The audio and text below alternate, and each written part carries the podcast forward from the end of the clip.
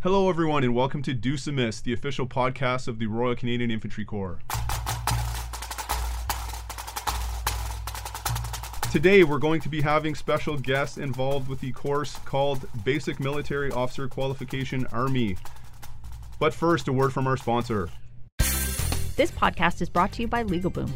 Don't trust just anyone's advice for your fourth negligent discharge summary trial. Contact Legal Boom for the best pretrial advice in the country at competitive rates you can afford to risk.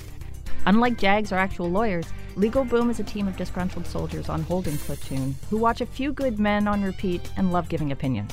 Enter promo code PARTICULARS for a free consultation at LegalBoom.com. That's LegalBoom.com. And now back to the show. On today's show, we're going to be talking to our first official guests of the Miss podcast. We've got Josh and Pascal. They are involved with the Basic Military Officer Qualification Army course. We'll be explaining what that is once we get into the episode. But Josh is officer in charge of, of the course itself. It's phase two uh, of the infantry officer program. Practically every Army officer who's involved in the combat arms has to do this as their second phase after leaving St. Jean, where they do their basic. Pascal is a candidate on the course. He uh, did very well. We just running a serial in the fall now the course is wrapping up, and he was uh, one of the better candidates on the course. So we've got both of their perspectives as a man who runs the course and a candidate who uh, just went through the training. And without further ado, off to the interview. So, Josh, I guess we'll start with you. Why don't you tell us about BMOQ-A? BMOQ-A is an 11 week course. Uh, it's the course that students take uh, immediately after they finish their basic training course, generally in uh, Saint Jean sur Richelieu, Quebec. Uh, or if they come from the reserve world, they'll they'll complete a uh, basic military qualification course uh, at their unit.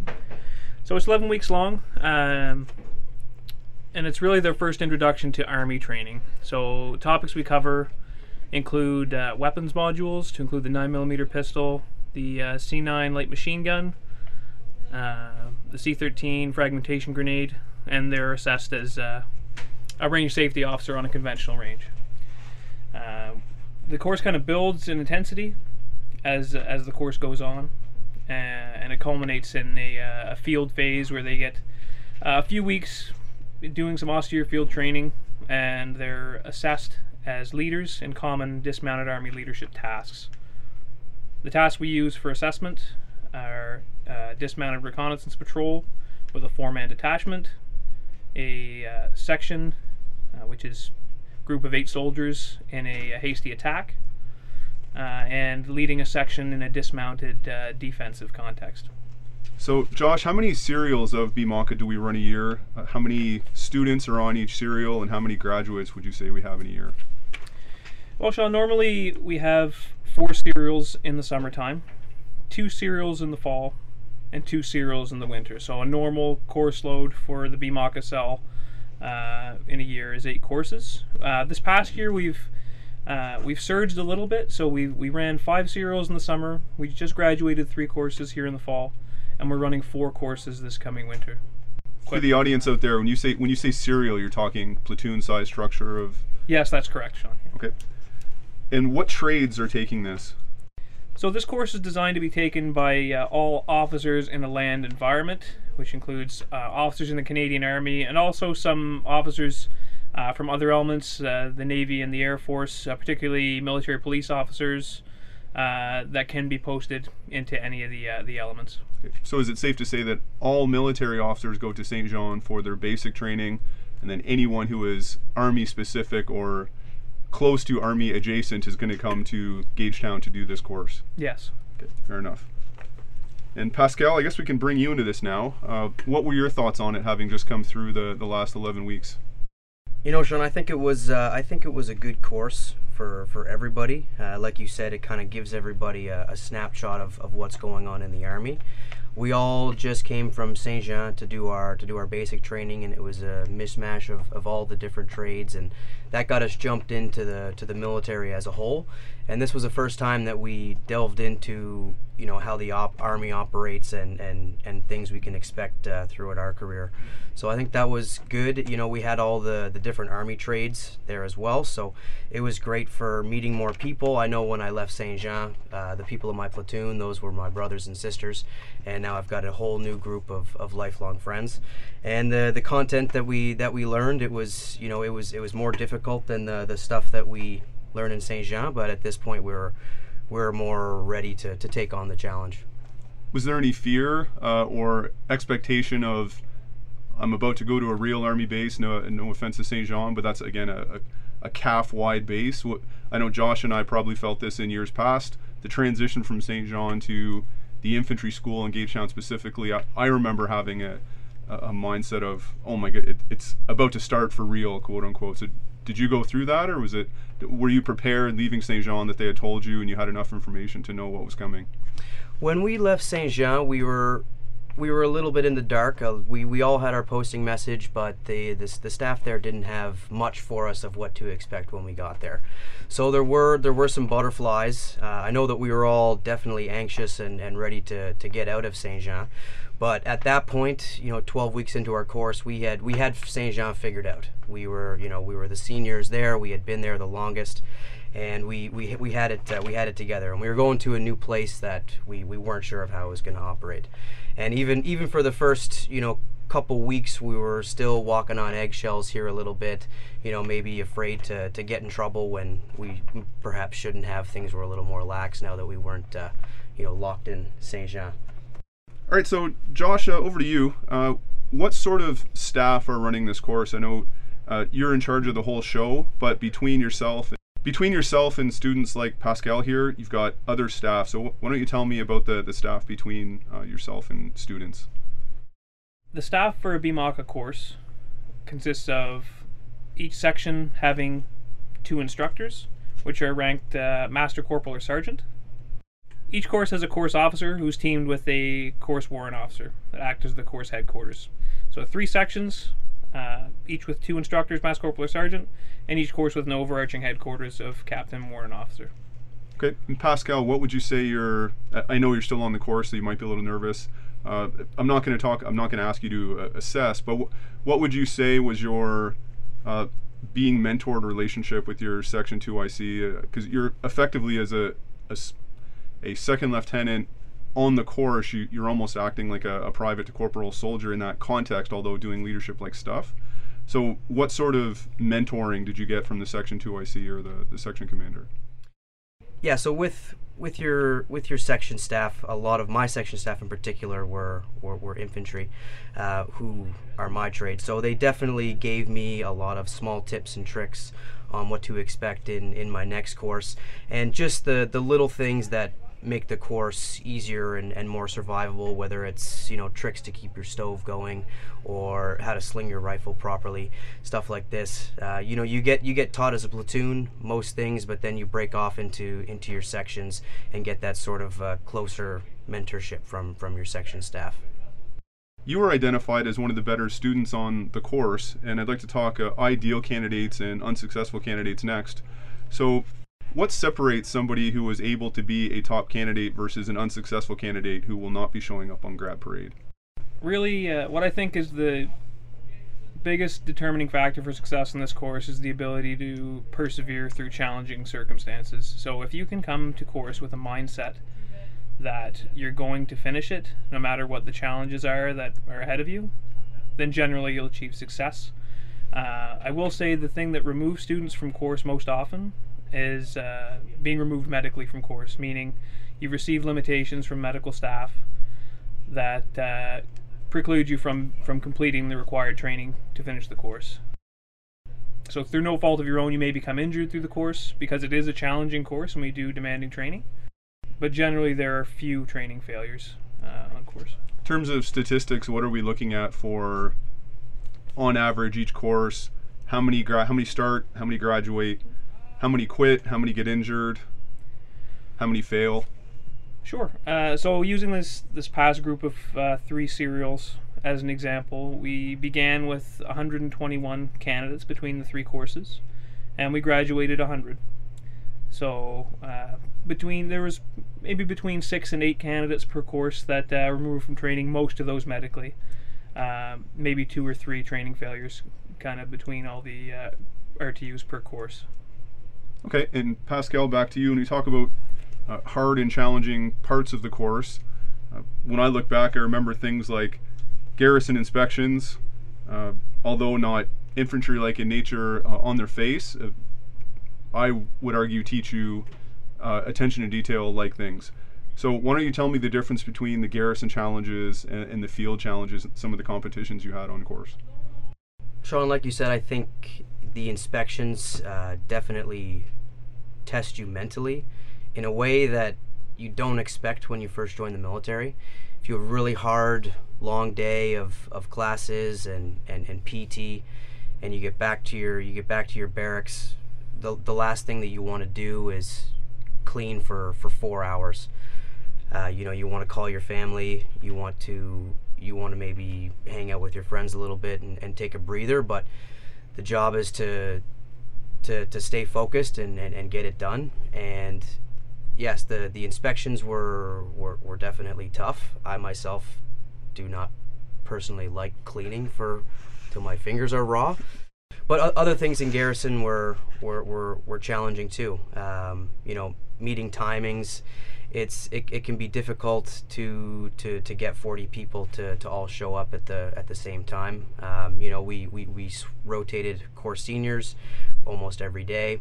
And sometimes, you know, it's it's a bit like wrangling cats, trying to get 40 other people together. And there's always something that you should be doing. There's never much of a break when you're in garrison, whether it's the inspection tomorrow or you've got a big test or something else. They're always giving you something that needs to be done. So there's always that thing in the back of your mind that you know you should be doing at all times. And I think that over time that that is that is probably the most difficult thing of, of garrison is that constant cycle of things that you have to be doing. You've got to stay sharp, you've got to stay focused the, the entire time throughout. In the field, it's it's a bit different. I think the the field challenge is a lot more physical. Um, the mental challenge of the field, you know, you're you're, you're running on not much sleep. Uh, oftentimes, you're hungry, you're cold, you're you're wet, and but that doesn't matter. You you not only have to survive, you still have to think. You still have to show up for your assessments. You've got to do a good job, and you've got to. And even if you've passed your assessments and you've done them, you've got to support your peers because they're relying on you to get the job done for them, so that they can pass and and move on. Um, so I think that that's that's probably the biggest difference for me. I found was that the garrison is a lot more mental. Um, however, in the field, you throw in a lot more of these of the physical challenges, which makes the mental stuff even even more difficult. So can you talk about some of these, the specifics of the physical challenges? What sort of ruck ruck marches are we talking about? With what weights? What sort of sleep schedules are you getting? Uh, so, th- I, and I know there's the the competition itself. Do you want to talk the details of specifically what sort of challenges? Is it a 2K march? Is it a 10K march? Is it you know, 10 Yeah, pounds, sh- 20 pounds? Yeah, sure, of, of, of course. Uh, throughout throughout the, the garrison part, we do have uh, we do have scheduled ruck marches, and a lot of the physical training during garrison, which is difficult, is to prepare you for the field, because once you get out in the field, it's a it's a different sort of physical strain that I would say you know ev- everybody isn't used to. It's it's not showing up once a day to do a hard two hour workout. It's a 24 hour 7 workout with 40 pounds of kit on you at all times. You might get an hour, two hours of sleep. Uh, sometimes, if you know if you're called for sentry duty, oftentimes a lot of people didn't didn't get any sleep. At least at least one or two nights of, of the week if we were if we were out there for a week. So I think that that is the the big difference in the physical strain is is the the constant uh, physical effort that's that's required So from it. how does your body feel after going through that? When you started, did you lose weight, or do you feel physically broken down? And, and you were among the better, so I can imagine uh, those lower on the course and the, the middle third or, or bottom third, or those who didn't succeed, are probably even worse off. So, like, w- what has your body gone through, and how do you feel now? So, I'm I'm fine now. I've I've recovered from from last week, but at, at the end of the week, I was I was completely drained. I had uh, you know, not to say extreme, but qu- quite a lot of muscle fatigue. Um, I, I didn't get injured throughout. However, I was on the officer preparation platoon at the infantry school for four or five months before this course, which they do do quite rigorous PT every day. So I was amongst the lucky people who showed up for this course in relatively decent shape. Uh, but on this course, I've, I've still lost probably over 20 pounds. Um, and yes, toward towards the end of the field X's, when when you come back, uh, there's there's not much left in the gas tank. Okay, Josh, he mentioned uh, last week, and I know what he's talking about. For the listeners out there, why don't why don't you tell us about the the competition week?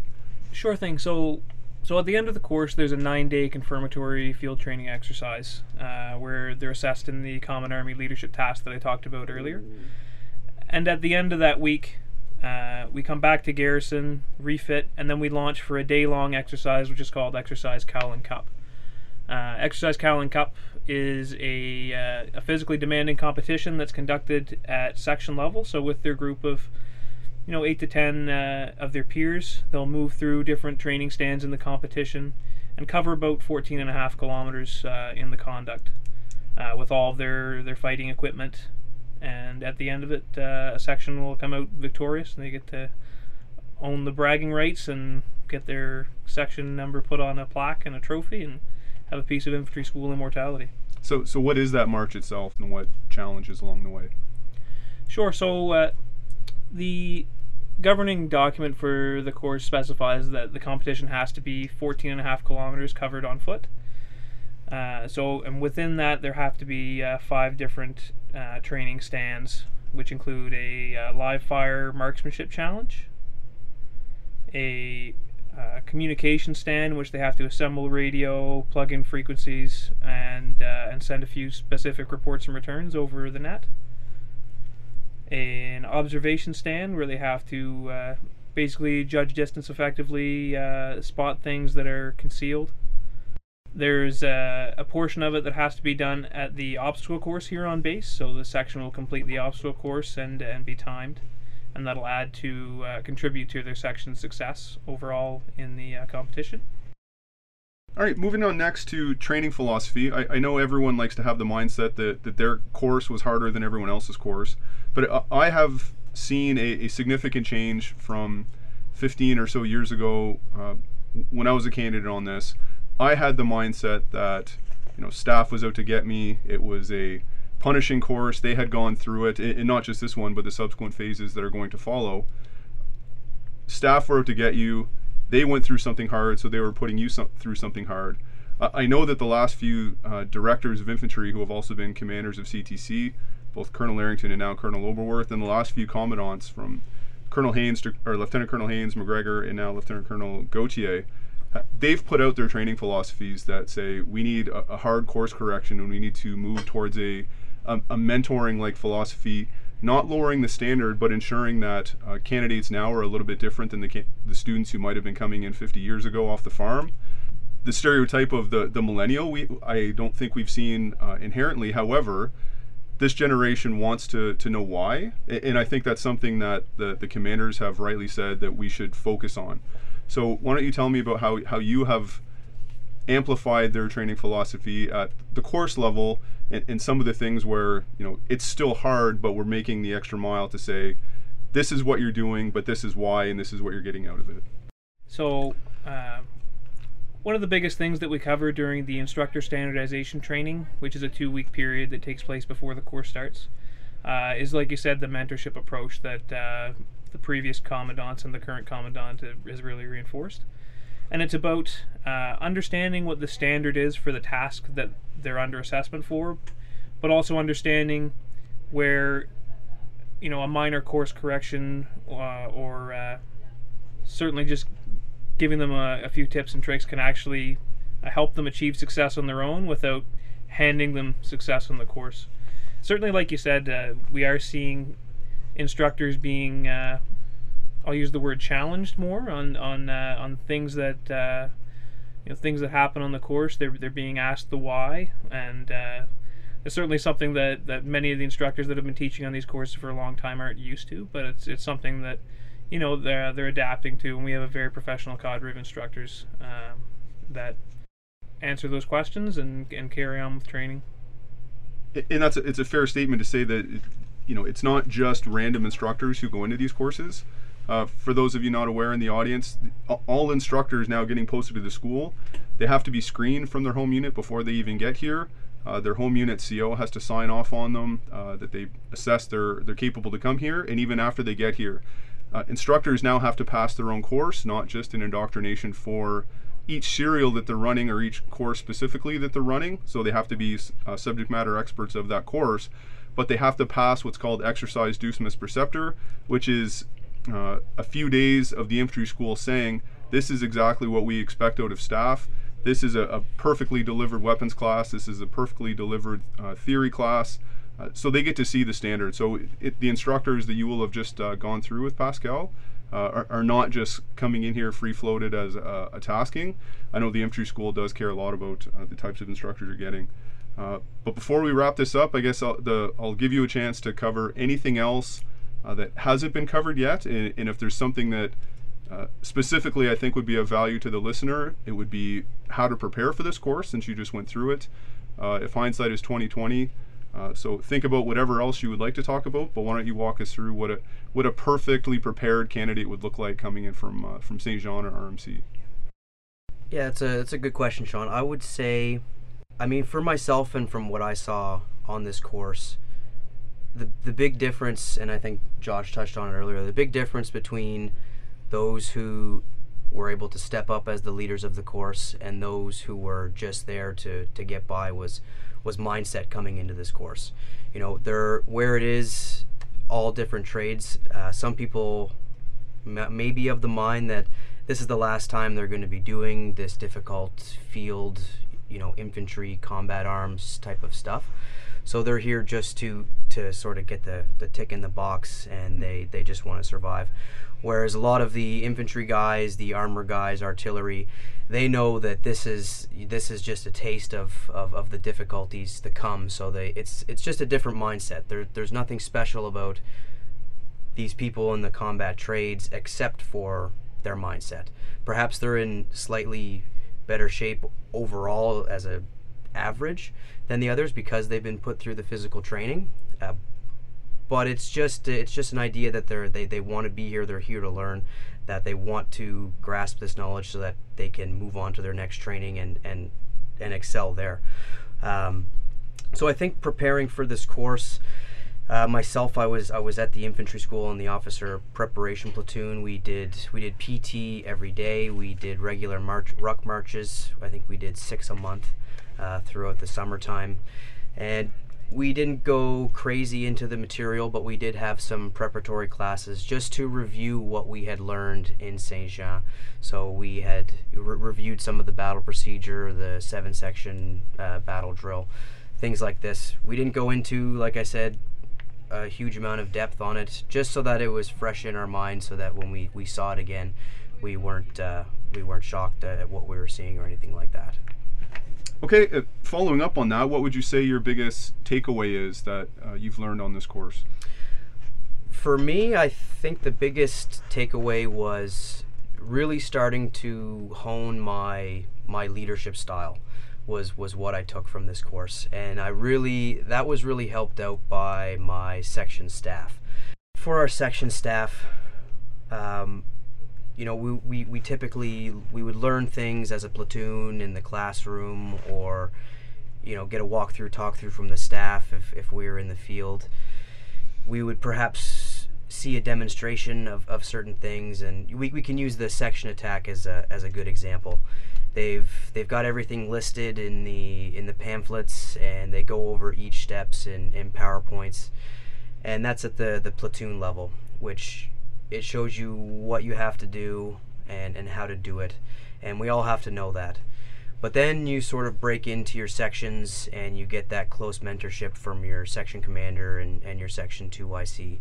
And what, what happens then is these these guys are coming here as instructors and they've got years and years of experience. So not only do they know how to do it, but they know how to do it really well.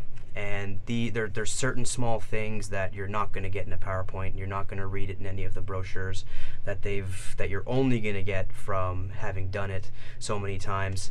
Uh, you know, a lot of these guys have have deployed and, and, and maybe have even you know seen it in real life and, and, and how it actually plays out on the ground. So they bring this info to you so that you can not only do it, but you can do it really well and I think that that uh, you know that's the sort of mentorship that you that you get from them is they, they they don't want you to just pass your assessment they want to see that that you can do it well and they bring their knowledge and experience to, to help you get there uh, Josh, I'll give you the final word before we uh, before we wrap this up. What have we not covered that uh, a future student on BMOQ-A could benefit from? Well, the first thing I'll say, Sean, is that there is a pre-course training package available on the BMOQ-A ASIMS page. So if you uh, follow the yellow brick road on ASIMS to the infantry school page and uh, find the BMOQ-A site. There is a pre-course training package available which covers both physical training and some of the theoretical stuff that we're going to cover on course. So you can come uh, to course a little better prepared, perhaps. Um, but honestly, to uh, kind of dovetail on what Pascal was saying, you really, if you want to achieve success on this course, you need to come with the right mindset. Uh, you need to not be looking to just survive the course, but you need to thrive uh, under demanding conditions. You need to want the challenge of leading, and that's really the kind of person we're looking for to be a leader in the Canadian Army. Uh, on behalf of the entry school, thank you very much for both of you for showing up. Uh, Pascal, I wish you the best of luck in your future officer training. I know Josh, I'll continue to, to see you in the halls running future uh, serials, but uh, thank you very much to both of you. All right, Now's the time on the show we're going to cover some listener feedback. We've got two more uh, from Daryl Suds and Jim Segi, one each. Uh, again, you can ask these questions if you go to the Infantry School uh, Facebook page or the Infantry Corps Facebook page and look for the uh, the podcast discussions there. From Daryl Suds, uh, top things to train for for Phase Three or Development Phase 1.1. So historically, Phase 3 or now DP 1.1 has been seen as the hard gut check course for infantry officers. It is the one where you're still dismounted. You're doing uh, things progressively harder than you did on the Phase Two or BMOQ-A. Uh, it, and it has historically been, you know, known as the the, the candidate eater course or the, the student eater course because of low lower success rates than the others. There have been courses that that less than 50% of the people at the end of the course were still standing to, to graduate. Uh, and discussions then led to, you know, how efficient is that training? What could we do better? And we're bumping those numbers up while keeping the standard the same. Top things to train for. I'm really going to save that for the uh, the future episode where we have one of the, the staff from that course on here to that. Uh, Jim Segi asked a somewhat uh, tongue-in-cheek question: Good ways to avoid the RSM. Uh, if you're not familiar with what an RSM is, it is the top non-commissioned member in a battalion. If you've seen the mem or the movie We Were Soldiers, uh, the guy next to uh, Mel Gibson's character was the effective the RSM of that unit. So they have a, a reputation for being uh, hard, challenging. They're normally the ones involved with discipline. You've got a company sergeant major at sergeant or at the company level, and then you've got the regimental sergeant major, which is at unit level. So out of your battalion of almost a thousand people, he's the top NCM uh, in the unit. So Jim Segi jokingly asked how to avoid them. I'm going to assume that he means because you know usually if you're caught doing something, if you're you know your uniform is out of touch or whatnot, uh, how do you avoid them? I, I would argue uh, a, a, good RSM probably wouldn't necessarily have uh, be that terrifying. Certainly respected. Certainly uh, if you cross them, they're you probably deserve to be uh, disciplined or corrected in some way. Uh, however, I've seen some some very good RSMs who were part of the team, still respected, still uh, led from the front, still very fit. Uh, and, and, I would argue that you know if if everyone wants to avoid the RSM, the, that unit may uh, not have the best esprit de corps that it could. You want to revere the RSM. That they've probably got more time in than practically anyone else there. Uh, they're probably going to have a chest full of medals that speaks to uh, experience in some ways. Uh, probably have a long list of qualifications. I've certainly learned a lot from the best ones, uh, and I've learned even as a very junior member, it's really stuck out to me that RSMs could uh, could come to junior members and mentor them through. But uh, I do understand that Jim is, is somewhat tongue in cheek asking that because uh, not every RSM uh, is somebody who you would want to cross because it's almost inevitable that they're going to point out something wrong with you that's going to result in extra duties on your case. Thank you, listener, for uh, staying through the first episode we had with guests. Highly appreciated to uh, Josh and Pascal for coming on the podcast. Uh, as promised, we're going to close out everyone with a, a recommendation and a, a, song choice. Today's isn't going to be a book, but a podcast uh, as well. If you are a fan of military history at all, uh, I would recommend Dan Carlin's Hardcore History. Uh, Blueprint for Armageddon specifically are the first six episodes. Th- this is a, a long, long thing that I'm committing you to if you're interested in it. If you like uh, short sound bites, this is not for you. Uh, each of these episodes is three to four hours long. Uh, and as I said, there's six of them. Uh, it's on the Dan, if you find the Dan Carlin's Hardcore History, the Blueprint to Armageddon episodes are, are, the first six in those series. He talks about other theaters as well later on, the Pacific Theater, for example. But th- this is very much a, a historian's uh, way to get through uh, what is a lot of material. He, Dan Carlin, continually calls himself not a historian, uh, but he can tell a story like nobody else I've ever heard. He, as I said, has mountains of uh, sources at his disposal that he goes through this, but he, but he tells a story uh, very vividly, going through you know how World War One even got started, uh, and the the setup to it even years before the war itself started uh, and then transitioning all the way through. He, he does a great balance of you know soldier tales and general tales and what was going back on in the home front. But again, the recommendation today: Dan Carlin's Hardcore History, Blueprint for Armageddon, episodes one to six. The music selection today is from the uh, Black Watch. Specifically, if you look for the CD, it's called the Royal Highlanders of Canada, the Black Watch, Royal Highland Regiment of Canada Pipes and Drums. And today's selection is the Regiment.